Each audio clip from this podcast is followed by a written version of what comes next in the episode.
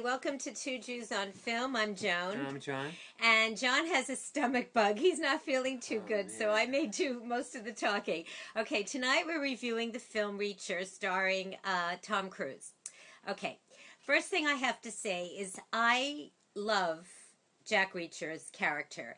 Uh, it's he's created by a guy named Lee Child, a, right, a British He was a British mm. director. yeah, and then he became a novelist. He At only 40. at 40. He only writes one character. I've read all of his 18 books with Jack Reacher as the lead. That's all he writes is Jack Reacher. And Jack Reacher is a very specific character. The guy is not only six foot five, but he's huge. Everything about him is huge. His neck, his hands, his legs. He, he He's like a pro football player. yeah, and he's an ex uh, MP Marine, and you know he walks into a, a bar. You know, people look at him. He's like a house. He's like this walking house. Okay, having said that, when I found out that Tom Cruise got the rights and was playing Jack Reacher, I was basically appalled because you know what?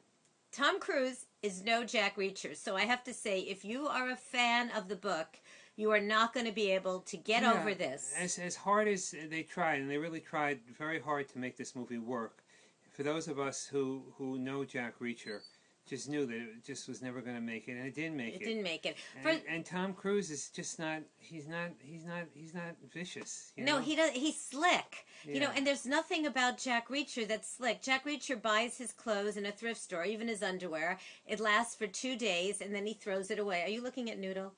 You're looking at the dog, and and he's just he's like a gruff guy. He has no driver's license. He doesn't live anywhere. He travels on buses, and he just goes from place to place. And he falls into these situations where he helps people. And Tom Cruise, I know he went into a thrift store in the movie and bought his clothes, but he was slick.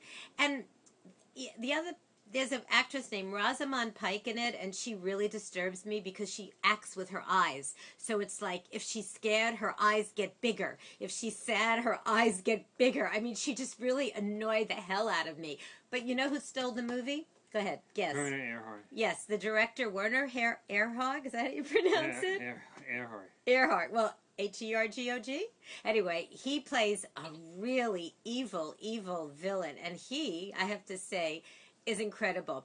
The movie was written and directed by uh, um, Christopher McQuarrie, who did right Usual Suspects, and he's a really good director. The opening scene is terrifying. He's a really good writer, but you know, if anybody is Jack Reacher, it would be Liam N- Neeson, right?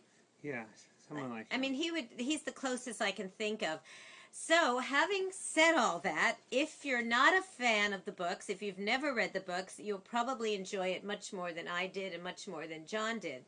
And uh, so, I am going to give uh, Reacher, which opens in theaters Friday, tomorrow, December. What's tomorrow? December 20th? Yeah. No, 21st. Yeah. Yeah. I'm going to give it three bagels out of five with lox, cream cheese, capers, and I'd love to know what you all think after you see this movie. Two and a half bagels for me. Two and a half bagels from John. Okay, uh, we need like 20, I don't know, 21 more subscribers to reach a thousand. So please subscribe to us on YouTube and like us on our Two Jews on Film Facebook page. And you can listen to us at jcastnetwork.org. And John's going to get up, turn the camera off, and go to bed. So anyone has some Pepto Bismol in the oh, house? Stop it. Bye, everybody.